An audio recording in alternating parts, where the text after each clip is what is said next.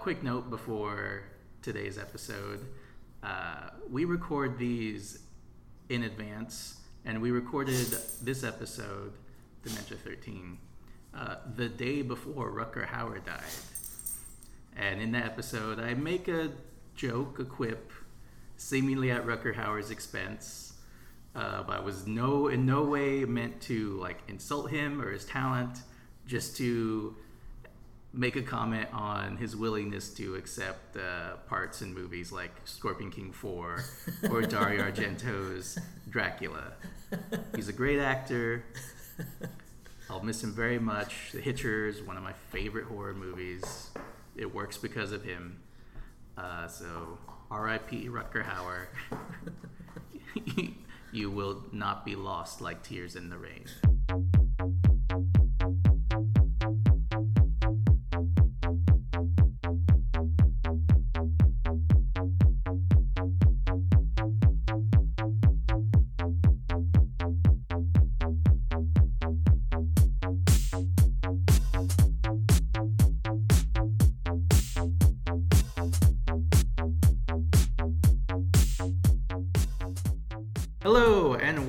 To the Director's Wall, formerly the M Night Shift.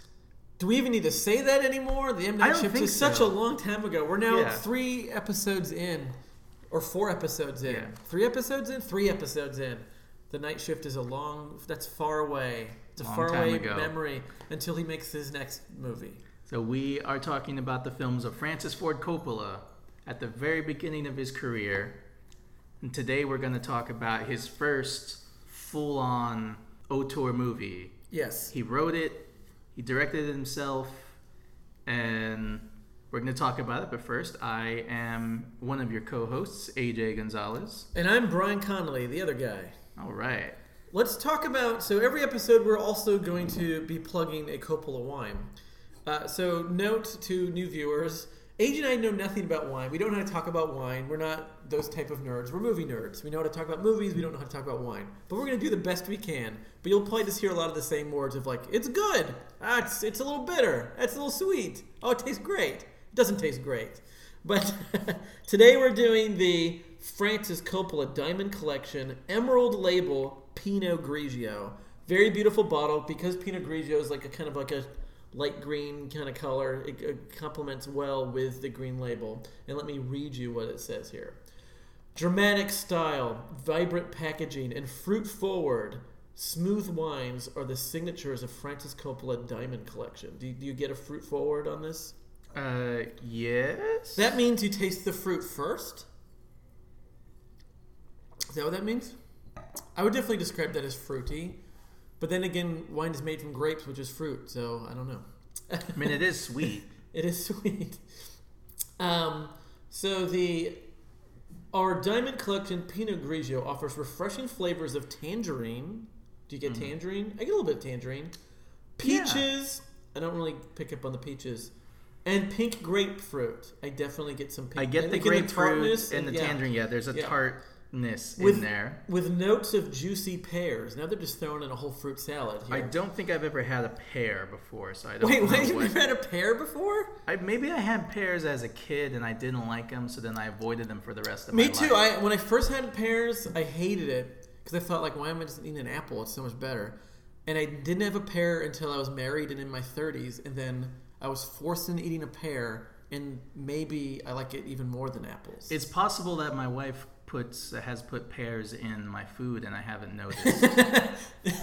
what food would you sneak a pear in? uh, like some kind of salad, maybe I think you'd know if you ate a pear in a salad. What else would you think it was?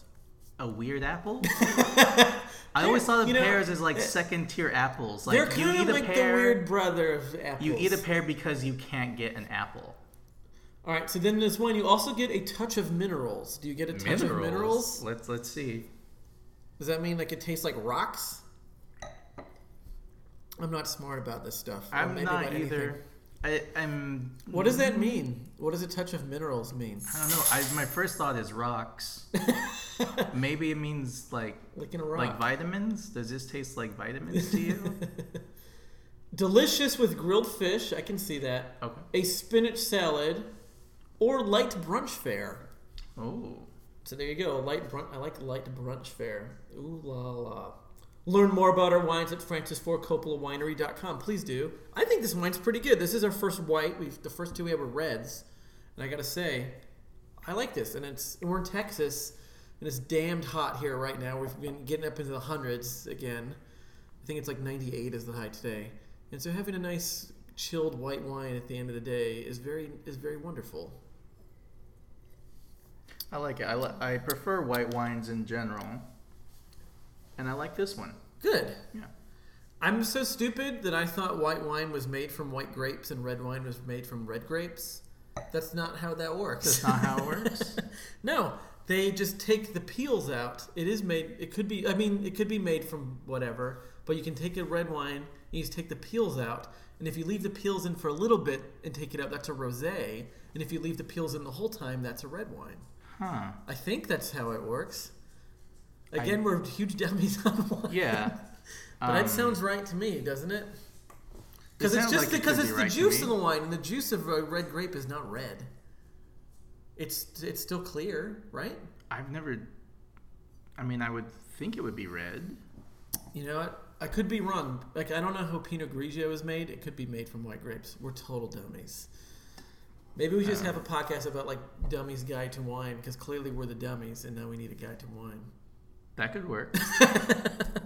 if that doesn't already exist, I've seen Sideways. I've seen Sideways a few times. Yeah. Yeah. I definitely know more about beer than I do wine. Wine is just like it always felt so grown up to me, and I never really had wine until again my wife forced me to have it in my thirties. And up until then, it was strictly crappy beer and like bourbon. I uh, I know a little bit more about whiskey, about Scotch in particular, than I do about other liquors, wine and beer included. Though I I can tell. I know which beers I like now. Like before, all beer was just crap that you drank to feel good after a while.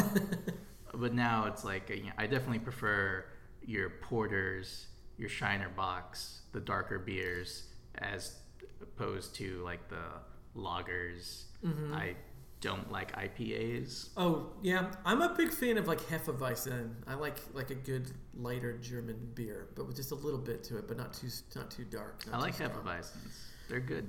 All right, so we now we've lost all of the listeners. Yep. But you know what? That's okay. We're not. Gonna, this isn't a wine podcast. We're just doing that because it ties in thematically with Francis Ford Coppola. Because what other filmmaker makes wine? Is there any other? I know of another actor.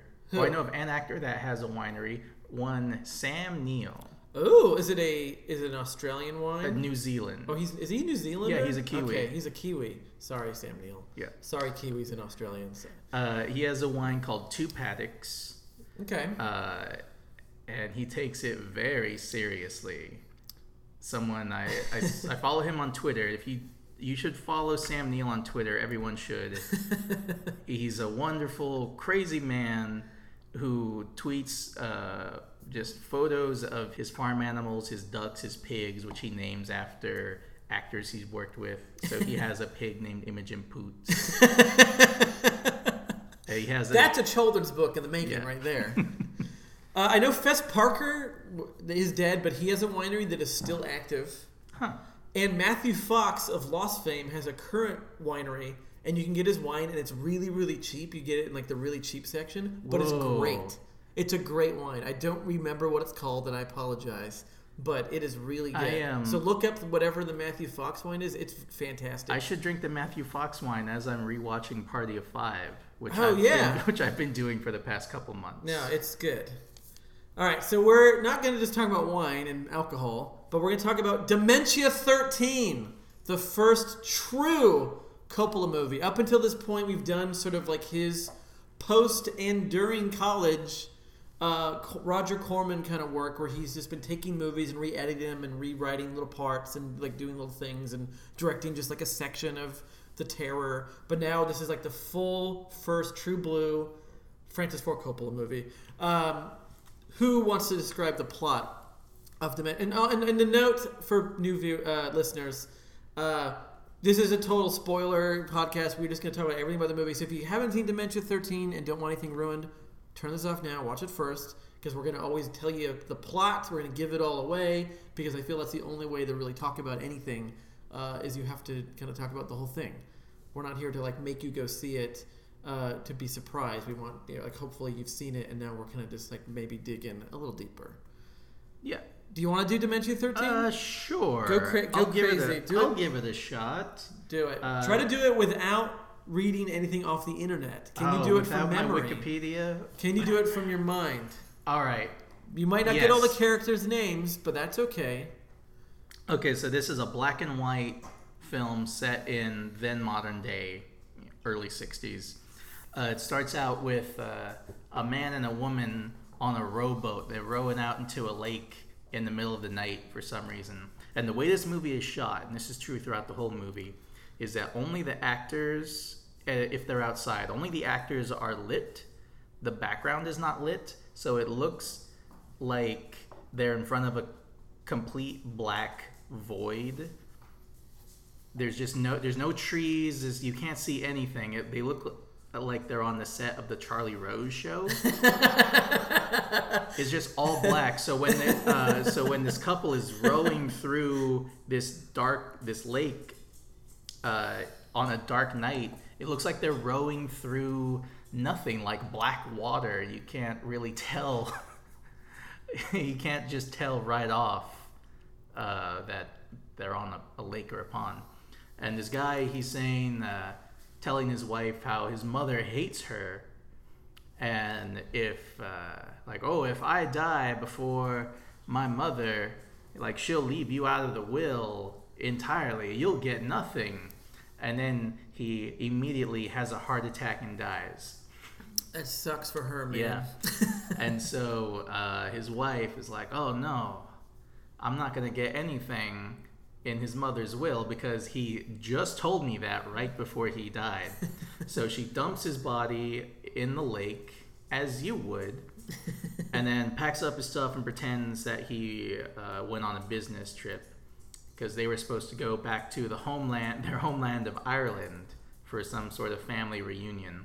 So she goes on her own, and this family, I can't remember their names, but uh, they they go to Castle Halloran. There must be the Halloran family. They, I'll say that they are, though I don't That think makes sense to me because why wouldn't they live in the castle of their own namesake? I don't know. So there's three sons. There's a mother, a, a constantly grief stricken mother, and her three sons, uh, like Richard, Billy, and uh, the guy that's already dead, John. John. He's already dead. So we've got Billy, who is, he looks like he's a nice, amiable kid. And Richard is like a tortured artist or possibly just a welder. I'm not sure what he was doing. I would say he's an artist. He's he, an artist? He makes Okay. art. He's not welding anything that's useful, so that means it's an artist. Alright, he wants to marry a girl named Kane, I think was her name. Like the wrestler Kane. uh, but the mother the mother won't hear of it. I like you reference the wrestler, not the Bible. Yeah. Like know. citizen, like the Citizen Kane. Yeah, yeah. It, it's spelled with a K, I would assume, if I looked at it on paper. um, so they're all there uh, because the mother is constantly grief stricken, and every year they reenact the funeral of the youngest child, a daughter who drowned in the local pond. Seems healthy. Seems like healthy behavior Yeah. to do that. And it's the same thing every year. They have umbrellas because it was raining on the day of the funeral. The mother shrieks and faints, and then they take her inside, and they do this every year. Um, the ghost, allegedly, of the little girl is haunting the the castle, and there's not a lot specifically that happens really. You hear some like little ghost noises. Um, the wife of the dead son is trying to gaslight the mother into thinking that uh, the ghost of her daughter is telling her to change the will. I, I guess is Yeah, that goal seems there. that seems right. Yeah. And so she's like, "Oh, do you hear that? Do you hear that? It's like the voice of a little girl." And the mother's like, "Yes, I do hear that." And then she uh, swims under a pond, under the pond, with dolls representing like each of the family members, and ties it in a way so that way they will float up in the morning. Yes. And then as she's uh, as she's exiting the pond, bam, killed with an axe. Shadowy figure just kills her with an axe. So then there's that mystery. Then the goofy groundskeeper. No, he's not a groundskeeper. He's a poacher. Simon? Yes, Simon the poacher, who the family just kind of puts up with, even though poaching is not humorous or funny at all. Uh, he gets killed with an axe, and you see his head roll into the pond. the family doctor by Patrick Magee, played by Patrick Magee, shows up. He's just kind of this asshole cad who's right. Everything he's saying is right. He's just being kind of a dick about it.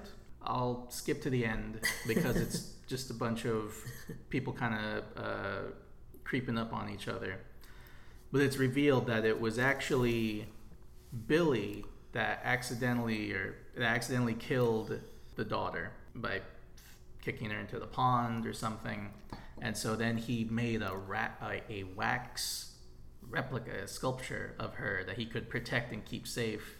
And then I guess all of this recreating the funeral kind of drove him crazy, and he started killing people. And they, uh, I think, yeah, Patrick Magee shows up at the last minute and just shoots him as he's about to axe murder another person. He shoots him kind of Sam Loomis style. Just shows up. He's bald. He's got a little gun. Shoots the villain, and then briefly explains to the audience what just happened. And then the movie ends. Yeah. Did you did you enjoy this movie? I thought it was okay. Yeah, I think it's definitely the best thing we've seen so far, of course. yes. but it definitely is a first movie. But I feel when I first watched it, uh, immediately visually it is very striking. Like just because of like you said of the of the depth of the of the lighting, but also you have a lot of crazy camera angles and sort of like the crazy camera angles in the black and white. It reminded me a little bit of like parts of like Touch of Evil, like the way you have kind of this like low budget black and white, but you're really trying to make it look interesting uh, with no money. And uh, like the first scene in the boat, like really is like you're like, oh, there's a director behind this movie. Like you think Yeah. that immediately, you know. Uh, you don't think this will be the director of one of the great movies of all time in 10 years, which is true because like this is 73, Godfather was 72. Godfather was 72. So yeah. nine years from now, he will make what is considered by many the greatest film of all time. But you know, everyone's got to start somewhere. And uh, so the visuals very striking immediately, where you're like, this is a movie that someone is thinking about. It does. I feel the first half is pretty dry. Like it kind of just feels like a people wandering around a creepy house sort of movie. But then once the axe murders show up, which to me was very shocking because I did not expect that because I knew nothing about this movie going in. They're more brutal than I thought a movie could be in 1963. Like you really do see a head pop off and roll roll away, uh, which is you know pretty violent. Uh, but uh, this it's uh, it's uh, you can tell that it's a director thinking about a movie, actually like thinking about the shots, actually trying to impress somebody with it, but still make something on a very very low budget. Uh, allegedly, the story behind this movie is Corman wanted something like Psycho. There was $22,000 left over from I think the Young Racers or something like that. Is that what it was called? Yeah, the Young Racers. Coppola was able to raise uh, a couple thousand more so he could make it look, you know, slightly better. And Corman told him he had an idea for a movie. Corman told him, "Fine, make it like Psycho." And you really, knowing that, uh, I see the influence of Psycho. It's about a, uh, it's about a, a psycho murdering people with an axe instead of a knife this time Yeah. because of gr- uh, grief over a dead loved one. And then at the end, a doctor explains what just happened. There's a lot of Psycho was such had such an impact on low budget horror at this time. Like there was the William Castle movie Hom- Homicidal. Have you ever seen that movie? No. Which is basically Psycho in, a, in his way, and it's like it was like such a thing where it's like, oh, you can make a movie because Psycho was a low budget movie because Hitchcock was like, I just want to make a weird little movie with my TV crew from Alfred Hitchcock Presents because everything before that he'd made were these big Hollywood movies. And then Psycho is like you get your smaller TV crew and you make this weird little movie in black and white. You use the It didn't sets, have to be black and white. use the sets from the TV show. And you just make it as effective, and maybe the fact that it is kind of low budget and a little grimy kind of adds to the creepiness of it, and it totally does. And that movie cost so little and made so much money. Everybody else was quick to jump on that and be like, "We are going to make our grimy little uh, black and white like horror movie." And now we can show people kind sort of being stabbed. You don't really see it, but you can imply a little more of the violence, and it's black and white, so you can use chocolate syrup for blood and blah blah. Uh, what's also interesting about Young Racer is that it has a lot of the same actors from this movie. So like William Campbell, who played uh, the artist, is was in Young Racers. Luana Anders, who played the the conniving wife, and Patrick Magee were all in the Young Racers, directed by Roger Corman. Never seen that one. Uh, never seen that movie. Um, so yeah, it has the, it has the psycho. It also kind of reminded me a bit of like Carnival Souls and like later on Night of Living Dead. Maybe it's because the main people are just like blonde women, blonde white women in those movies. The main characters are blonde white women, but uh, like there's like black and white, low budget, kind of frightened blonde white women walking around, uh, you know, in a creepy uh, yeah, I see that. I scenario. um, I see that the Carnival of Souls influence there because that is also a movie, black and white movie about a woman being freaked out by creepy images that are not especially gory or graphic, but they are creepy and creepier for their like subtle for their subtlety. Mhm. And that movie was made in '62, so a year Yeah. before this. That movie is now part of the Criterion Collection. Whoa! Not Dementia 13, which I believe is public domain, I it, just like the terror we did last week. yeah, Dementia Uh, 13 is available in full on YouTube.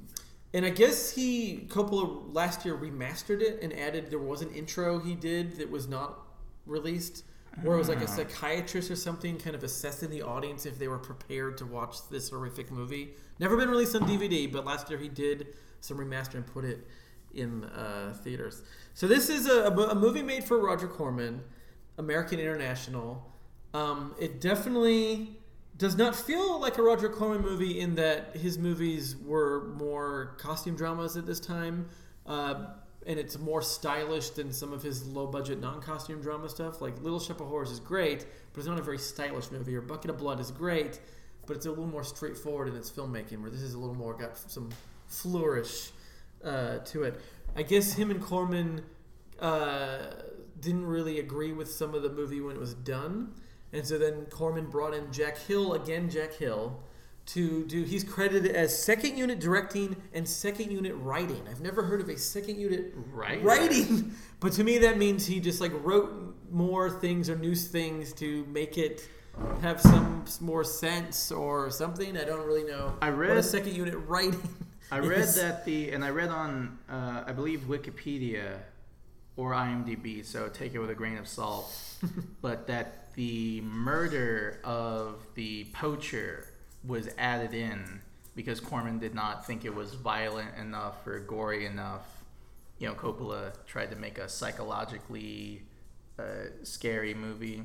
So, someone, I would assume Jack Hill then, shot that death of the poacher, which would explain why it's a little more violent than the other axe murders. Yeah, it feels a little more schlocky than the rest of the movie because the uh, uh, Louise's death in because she she gets killed when she's going to place the stuff under the water and she comes out and gets hacked to death with axe is more artsy. It's kind of more it's like Psycho where you see the axe go down and you see kind of cuts of her put her hand up and stuff, but you don't really see the gore so much. Whereas Simon's death is like you see a prosthetic head roll roll away. What's funny, I, I, I feel maybe Jack Hill must have directed that guy because that actor, uh, Karl Sh- Schanzer, if that's how you say it, was in the Jack Hill movie Spider Baby. So maybe they hit it Huh. off well, and uh, and he was in the Jack Hill movie Bloodbath. So clearly, there was some connection between that actor. That guy was also in Tonight for Sure, which we did. Was that last week or was that the week before? That was the week remember. before. That was our first But uh, tonight for sure, uh, he was in that one. That's the uh, that's a Bellboy one, right? Uh, tonight for sure. No, tonight for sure is the two guys telling each other Oh, the western, the western stories. one. Yeah. Yeah, so he is in that as Benjamin. Uh, one of the guy, I think one of the guys who tells the story. Uh, what's interesting about this actor, um, Karl Schanzer, is that he uh, supposedly was the guy who inspired the conversation. So the guy who played Simon was also a PI when he wasn't a actor. He did PI work and had a story. His stories he told about being a PI to Coppola, and Coppola was so inspired by his stories, it made him write and make the conversation. Huh. Yeah. He had a story he told where he was following a guy forever and went to a party and the guy didn't recognize him and he was disappointed that the guy didn't know who he was even though he'd been following him for months. And Coppola was like, I like that. I want to make a movie about someone like that. Um, and Luann, Luana uh, Anders, I think that's her name, who played uh, Louise, she shows up later in um, One from the Heart, uncredited and she's in a lot of Corman stuff. And she, so she played the the conniving Louise. She was pals with Robert Towne and Jack Nicholson, and uh, so she's in a lot of Jack Nicholson movies. She's in Easy Rider. she's an Easy Rider. I want to say she's maybe in uh, Five Easy Pieces or the Two Jakes, and just like shows up and yeah, she's in Easy Rider. Yeah, she's in Two Jakes. She's in Going South. Going, I've never seen that. That's the one he directed, right? That Nicholson directed. I'm not. I know he directed the Two Jakes. I'm not sure about Going South. One of those Jack Nicholson movies that you've never heard of before, which there are a lot of apparently. Um, but she's great. She's really good in this movie. Um, William Campbell, who plays the artist brother Richard, he to me felt like I can't believe it's not Tony Curtis. Like he has the same hairline and head shape as Tony Curtis, and has this sort of like I'm from the East Coast. These people are supposed to be Irish, I think. The whole family. Nobody has an Irish accent in this movie. The whole family, just- except for the women, though not the Uh, women, but everyone else is supposed to be Irish. yeah, and that clearly is not true. Uh, I think the poacher Simon does affect a, an Irish accent, Yeah. but yeah, no one else does. No one even tries. And this was at the time when you know old Hollywood is dying out, new Hollywood's coming in, and in old Hollywood. You could set a movie wherever and then just have your actors speak in their normal voices. So you have like Gary Cooper and Franchot Tone they're supposed to be uh, British soldiers in India, and they're just speaking their American accents. Clark Gable as Fletcher Christian and Mutiny on the Bounty is supposed to be British. Does not speak at all. Does not try for a British accent. He's playing against Charles Laughton, who is British and speaking with his normal British voice. and audiences were Just- okay with it. yeah. They were fine with it. Do you prefer that to the current of like watching Chernobyl and everyone just kind of speaks with an accent, but they're all speaking English? I Uh, or would you rather they just be like, ah, no, you know what? I'm just American. I'm just like, or like when you see enemy at the gates, or like, well, there's these people. They speak with the British accent. The ones with the British accent, you know, those are the Russians or the Germans or whatever. And the other people speak in this accent, you know, that they're this, but they're all speaking English. See, the best is Hunt for Red October because he starts speaking in Russian, and you have the subtitles, and then the, sto- the movie just kind of takes it away as if like they are speaking Russian, but we're not going to watch a movie in Russian because this is a big Sean Connery, Alec Baldwin action movie by John McTiernan. So we're just going to like transition in a way where we understand that that's what they're doing, but we're going to have Sean Connery just kind of be Sean Connery. I watched that movie recently. It's really good. It's really good. It's really good. Sean Connery is really good as the captain of uh, the Red October. But I feel like I don't. I'm not too bothered by people just because they used to be like, ah, you know what, it's fine. I'm It's not bothered by it because, like, if they were all speaking with Irish accents, I know they're not Irish, unless I've, well, like if a movie is set in France and everyone's speaking with French accents or they're speaking with Russian accents, well, I know they wouldn't be speaking English with an accent. They would be speaking their native language. So if they're gonna just speak in their regular, normal voices, that's okay. I mean, if they want to, you know, do. Uh, uh, if they want to add an affectation to their voice because they're supposed to be, you know, upper class, that I'm okay with that. But like I'm fine with like Marie Antoinette. People spoke in their normal voices, and Valkyrie they did something similar, where it started out with Tom Cruise speaking German, and then slowly faded into him speaking English, and then all the actors speak in their normal voices. So Eddie Izzard and Bill Nighy, they're British. Tom Cruise speaks American. Can you handle in Last Temptation of Christ like Harvey Keitel? Harvey Keitel bursting into a room saying, "Jesus, what are you doing?" I love it. I love it. It works. It works. It strangely works. It strangely works. Harry Dean Stanton as Paul, just talking as himself, uh, is is great. John Lurie. yeah, just like whatever. Yeah, just but. That, uh, well, I mean, like it's it's. I mean, we all believe Robert Duvall's a cowboy. That guy's clearly from like New York City or whatever, mm-hmm. and he's like a lot of people just associate him with Texas. And Same Texans, with Josh Brolin. The Texans love uh, Robert Duvall. Is Josh Brolin not from Texas? Is James Brolin not from Texas? I'm not uh, sure. I'm guessing not. They seem like some real California people. Yeah, Josh Brolin like became at some point a Texan. A Texan, and he's always playing cowboys and speaking in his uh, like Tommy Lee Jones impression he did in whatever yeah uh, Men in Black movie that was. uh, so you'd mentioned uh, Patrick uh, Magee as is he a doctor? Is this character because he's very in tune with Billy's mental state and he's one who figures is, it out. He's, a, so he's like a psychiatrist. He's the family doctor. He's the doctor. medical doctor because the mother tells him like, "I pay you to take care of my body, not tell yeah. me how I feel." And then he tells um, Kane like, "Oh, like yeah, I'm the family doctor, but I'm like very in tune with what's going on here." It's like he's just been around the family so long, he understands them psychologically but he is a medical doctor. And those who are not familiar with Patrick Magee, he is in A Clockwork Orange. He is the guy that they, whose house they break into and rape his wife, and he kind of goes a little crazy.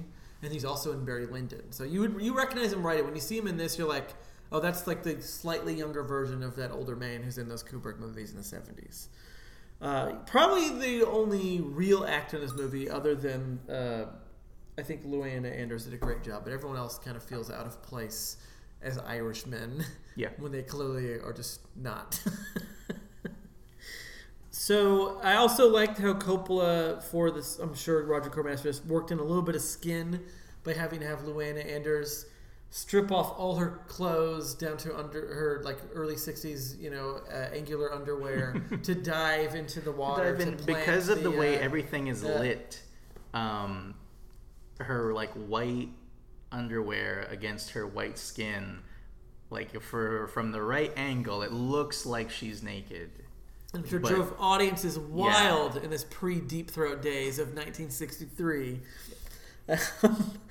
um, so I I think the movie it's a short movie, but it feels a little long because it does drag. It is a lot of just there's a lot of downtime in this movie, and it is confusing to have two blonde white women in your black and white movie because I kept getting confused into which lady was which because they both look so similar. Oh, me too. Me too. And I was just like, wait, is this the which is so? It was it was really a breath of fresh air when one of them got killed because then I knew which one was left. It's like you know, like they're the perfect bank robbers, blonde white women. Like you can tell that they like. that they would uh, be able to rob a bank and you wouldn't be able to give a faithful description like Sienna Miller would be a great bank robber because you'd be like, "Who robbed this bank?" Ah, she's like white, she's blonde, like she's kind of pretty, and you're like, "You gotta give us more than that." That's all I got. That's all I got for you. Like, I'm sorry, you know, like, I don't have anything else for you. You know, um, maybe maybe, uh, maybe a decade ago now, there was in Texas the the ponytail bandit, a white woman wearing a uh, UT Longhorns baseball cap with a ponytail. Because there's none of those out. around. yeah, she went around. She robbed a lot of banks for a long time and got away with it because she knew. yeah, she knew that like blonde white women can get away with anything because you don't know anything more than that. Like, like just sort of like they had photos of her and like what's her description like well she's she's wearing a cap and she has a ponytail that's very distinct right what more can I give you, sketch artist? And you go down to the strip by UT and you're like, oh, there's like a thousand suspects for this case. Like, what do I do? Yeah, perfect crime. So the two women in this, you could have told me it was the same actress, like, and I would have believed you. I was so confused by it. Maybe I'm just racist towards blonde white women, but they all look the same to me. They really do. They uh, they Uh, kind of blend together for me as well. like at least wear a name tag or like yeah, their hair cut a little differently because their haircuts were sort of similar-ish. right, they were both that almost early like- '60s kind of bob So I couldn't figure it out. Like for the first, I was like, wait, so this is? Oh no, wait, that's somebody else. Okay, all right. So I had to, I had to backtrack several times. At the uh, at the very end of the movie, when the doctor discovers the like murder lair, where the wax doll of the sister is being kept, and the body of Louise, the body of the first yeah.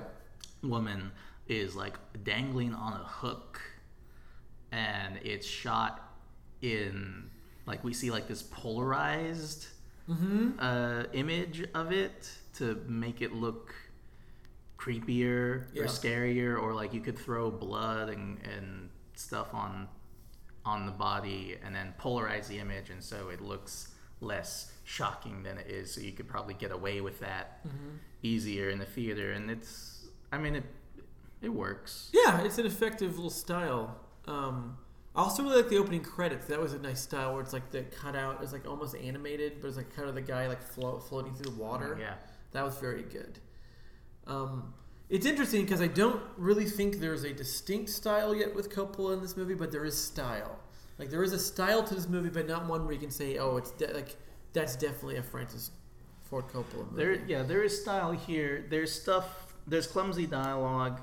Um, allegedly, he wrote the script really fast and didn't do a rewrite on it, so that would explain the clumsy, sometimes stilted dialogue. I do like the dialogue of "Shame on you, Simon! Shame on you." That was pretty good. That's how you talk to a grown up. like there's this, there's a scene where uh, Billy keeps having flashbacks of him and his sister playing when they're kids.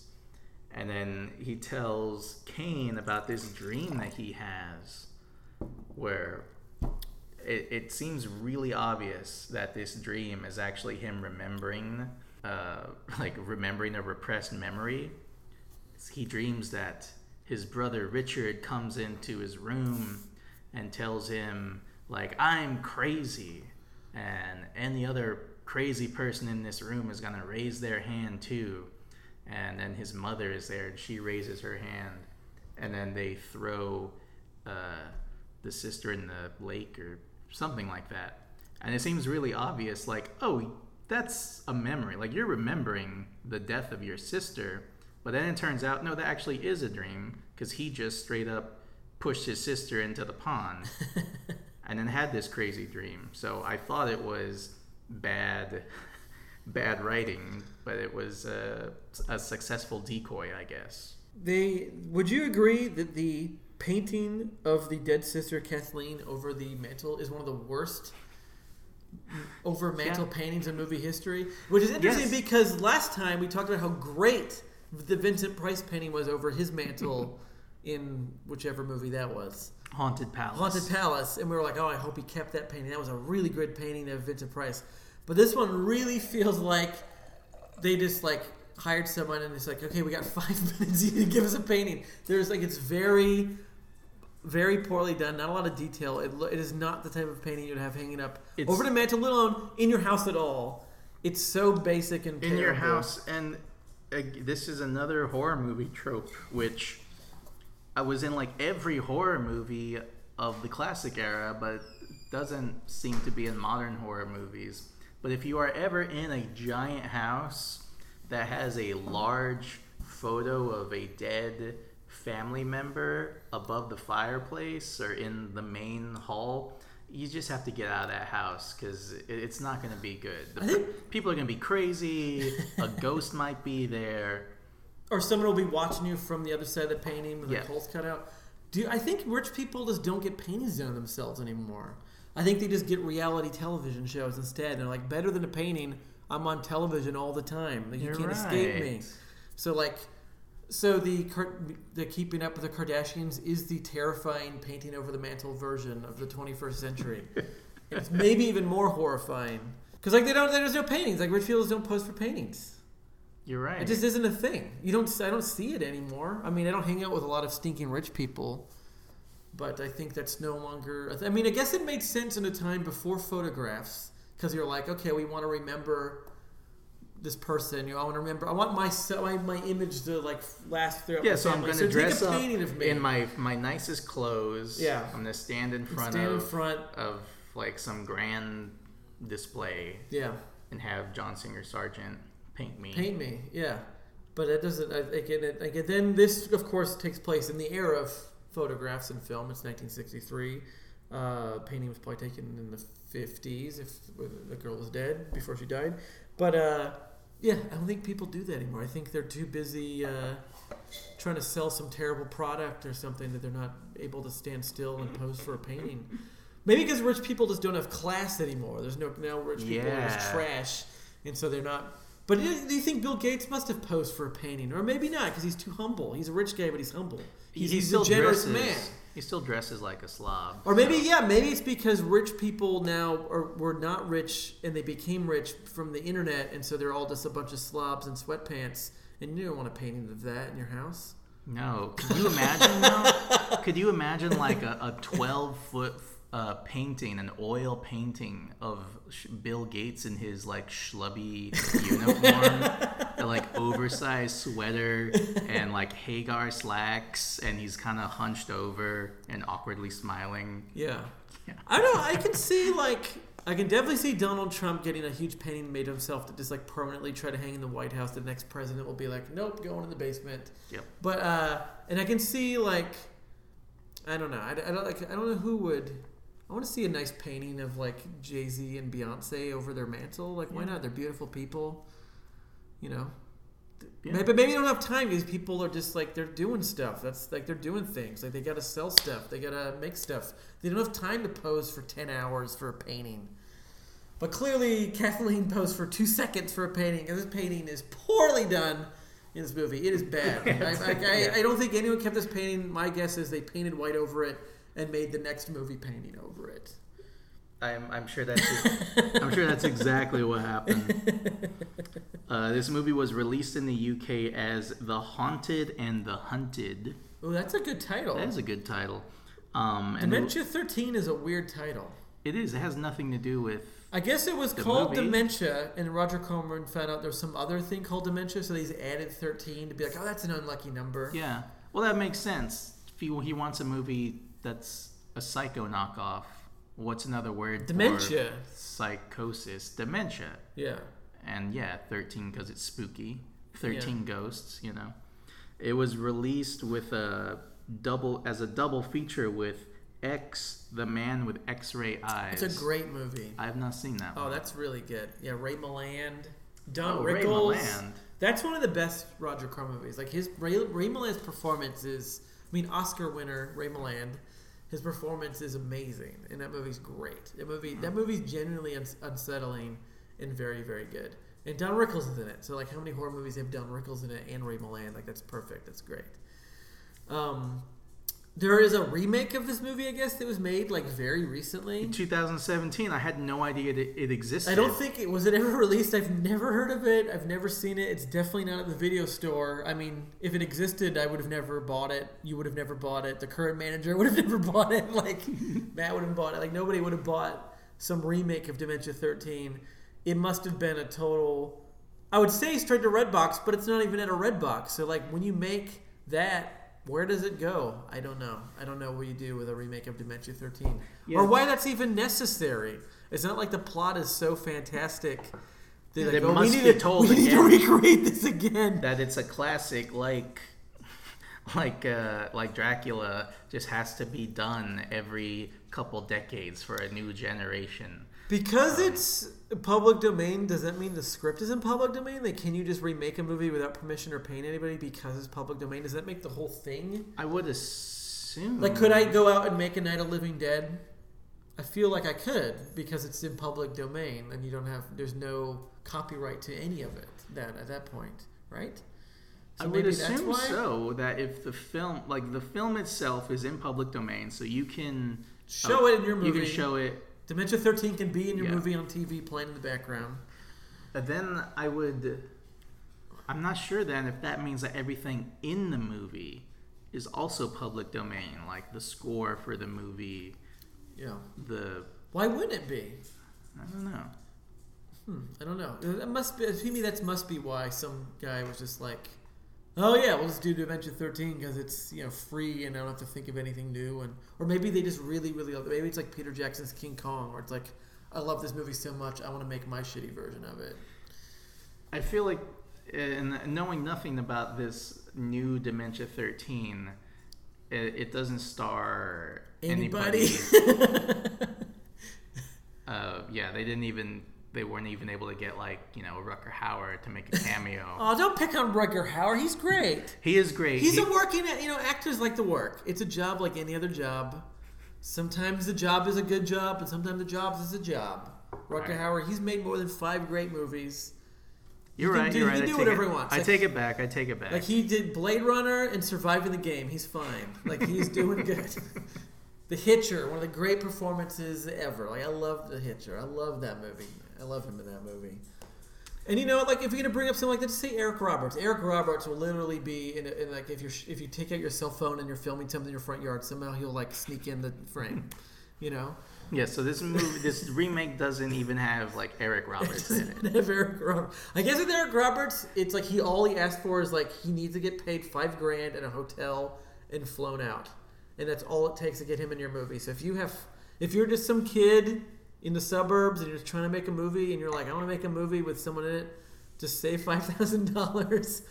Give a call to Eric Roberts' manager. Make sure he can stay. Like stay. I'm sure he'd be fine staying at your house. Fly him out cheap and you can you have Eric Roberts in your movie. Like if you look at his filmography on the IMDb, it's kind of incredible because like usually there's like like people make jokes about Nicolas Cage being like, oh man, he's got like ten movies oh, always in making.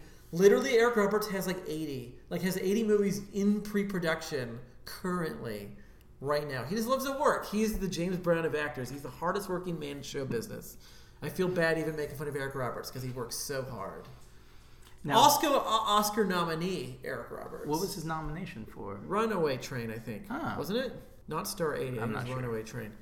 Um, now that's an Eric Roberts movie in itself. I'm gonna edit this part out. But a young film, low budget filmmaker, bar like borrows money from his parents. He's gonna make his money. He's heard about this famous, you know, actor who will be in your movie if you pay him five grand and fly and pay for his ticket out. and then he comes and he stays in your house. But then he turns out to really be a creep, and he's like menacing the family and the production. that should be an Eric Roberts movie. movie. Don't cut this part out, AJ. This is good. Someone should make this movie. You hire Eric Roberts to play. That'd be a great Gary Busey movie too, where you're just like, okay, this kid's gonna make a movie. He he gets enough money to get Gary Busey, and then Gary Busey just menaces his family, and it becomes. Like that great, what's that great Gary Busey movie where he's like the man, the man in the attic or whatever, where he's like living in the attic and oh, just like don't know that sneaking around the house. He lives in the attic and spies on his family. It's so good. Anyways, I digress. But but uh, yeah, public domain. Was this movie in the public domain just like the Terror because they just forgot to put a copyright on it? It's just like You know, I didn't see within the last year it was just Corman slipping because usually, like we said when we did the Terror episode last week, when you get those fifty horror films box sets, the Terror's in there and Dementia Thirteen is in there, and then luckily for people, Night of the Living Dead is in there, which is actually a great movie, but just they fucked up and didn't get copyright on it. Um, I wonder if that'll ever happen again. It would be great if like they forgot to put the copyright on like one of the Fast and Furious movies and like anyone. They just forgot at the end credits to just put the date and just make a copyright. Yeah, could you imagine if, could uh, do anything? if whatever Yeah. studio released Get Out forgot to put the put copyright. the copyright on it? Yeah, You know, it's like this, like this, uh, this excellent filmmaker's first film that's a big smash. and anyone can stream it and Yeah. put on some crappy Blu-ray, DVD, whatever. That'd be amazing. I really want that to happen again. I really wish that like James Cameron will forget to put the copyright on Avatar three because he's like he's just so uh, like, so he's busy. locked. He's so busy. He's so locked in. Then it comes out and we're like, shit, I can make money off of Avatar three. Well, gosh, like let's get let's get the like let's burn some DVDs and sell them on the sidewalk. Let's screen it. Let's do a re-edit of it. Oh, one thing. I think we're running out of stuff to talk about about Dementia 13. One thing I do want to mention is like, so this is the Halloran family. The oldest, uh, the fake Tony Curtis, is named Richard. So his name is Richard Halloran. Wait a minute, that sounds familiar. Dick. Ha- so that means he's Dick Halloran, Yes. Scatman Crothers' character in The Shining. Okay. That do you think that was intentional? I wonder. I mean, Well, I feel like well, I know that Stephen King is a big fan of Luana Anders, and he wrote in something that he was one, she was one of his favorite actresses, which means that he must have definitely definitely seen Dementia 13 for sure. And then we got the Kubrick connection because Patrick Magee in this movie, who's in Kubrick movies, who directed The Shining, the movie version of the book. This is getting very strange. That must have been this must prove that Kubrick shot the moon landing. somehow this all leads to that. yeah. That must have been that must have been in Stephen King's head. That must have been intentional. It's weird. Because that's a movie. That's a book. That's also about someone killing people with an axe in a creepy house. Like there's there's there's dead children in the bath in uh, in the in the, In the thing, hallway, In the yeah. hallway. Huh. Yeah. I feel like he must have uh, channeled or referenced some of this intentionally. I've never heard of that before. Are we onto something, or like, think- there's probably a whole Google. You can probably Google and find I so many think pages. I think we might like, be onto something, or someone may have done an entire podcast about that already. Like how there's a character named Harry Potter in the first Troll movie, which also has witches in it and stuff, Huh? That's weird. right? You know, there's some connection there. These authors trying to pull a fast one on us. Okay. Well, uh, the next, so the next thing we're, are we done talking about this movie? Uh, feel like yeah, I can't think of anything else to about talk about things. it. So we're not going to actually go right into the next movie Coppola directed because because he'd been working up through the ranks of how to make a movie. He became a scriptwriter for hire beyond Corman, like in the Hollywood system when you can still do that. And so the next movie we're going to do uh, next week is This Property is Condemned, uh, Sydney Pollack movie uh, based on the Tennessee Williams play uh, co-written by Francis Ford Coppola. And in this movie, uh, in Dementia 13, he's still credited as just Francis Coppola. Yes. He hasn't added the Ford yet. Uh, we'll see which is the first one he directs that has the Ford in there. But like, I'm excited. I'm really excited for this property is condemned. I've never seen it. The title is vaguely familiar. I'm interested in finding out what it's about. Yeah, me too. I guess Well. we're done. All right, well, uh, if you're in Austin, stop on by Vulcan Video, where we have all of these movies Mm-hmm. and thousands upon thousands and thousands more for Mm-hmm. your enjoyment. it's a true story. We have a Coppola section on the director's wall. We have a Coppola section, and it goes right into the Sofia Coppola section. We are on Twitter at the Directors Wall. Our email is the Directors Wall at gmail.com. And uh, thanks for listening. Thank you. Thanks for listening. Uh, I feel like we're getting back into the groove. Sorry about the last episode. We were rusty. it's been a while been a while, but it's gonna be we're gonna be doing we're it more it. regular it. now. Yeah. All right. Uh, thanks for listening. We will see you next time for this property is condemned. Goodbye. Oh,